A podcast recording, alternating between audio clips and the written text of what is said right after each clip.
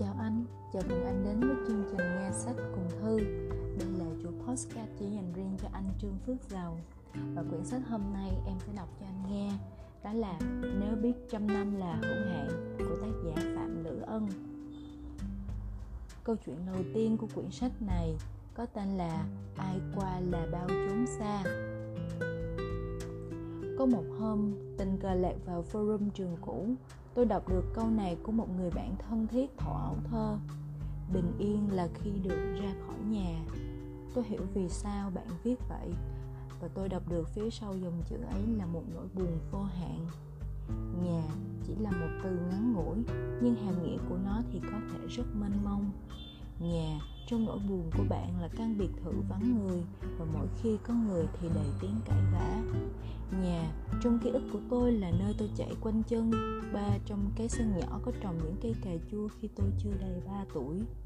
Nhà, trong nỗi nhớ của cô bạn thân vừa dọn qua khu phố mới kính cổng cao tường, Chính là cái xóm nhỏ ồn ào mà thân mật, Những ngôi nhà cũ có hàng rào thấp và thưa.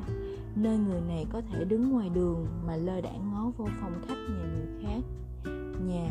Đối với những người xa quê hương chính là cái dải đất hình chữ S nhỏ nhắn bên bờ biển Đông. Và đối với những phi hành gia làm việc trên trạm không gian, nhà có thể chính là viên ngọc xanh tuyệt đẹp ngoài vũ trụ kia đang quay rất chậm.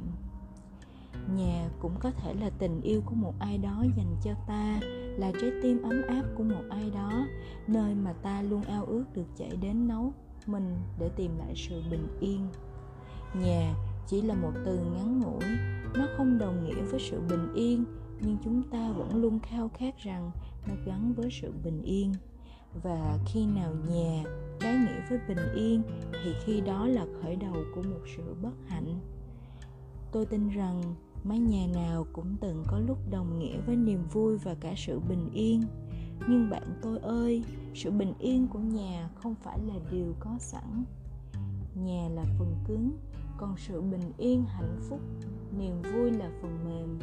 Gia đình là phần cứng, còn tình yêu và sự thấu hiểu là phần mềm. Vậy cho nên, sự bình yên là thứ phải được thiết lập, và vì thế, có thể tái thiết lập.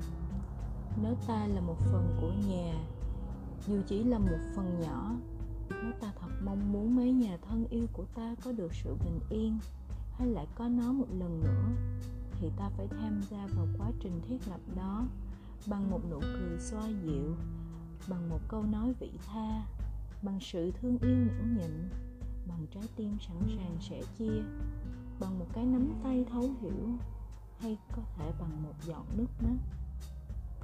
Dù thế nào cũng không bằng sự buông xuôi để kéo những trái tim về gần với nhau, để biến nhà thành một nơi ta phải luyến tiếc khi rời xa và luôn mong mỏi quay về. Bạn của tôi ơi, tôi còn nhớ khi chúng ta còn nhỏ, cùng ngồi chung một chiếc ghế mây dưới tán mận trong vườn nhà.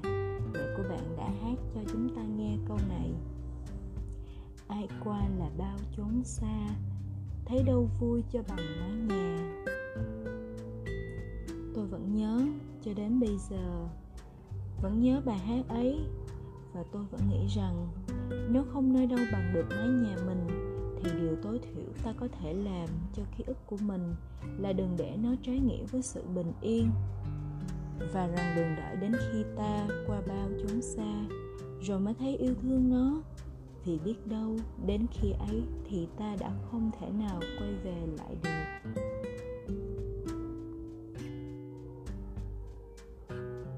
Câu chuyện đầu tiên của cuốn quyển sách nếu biết trăm năm là hữu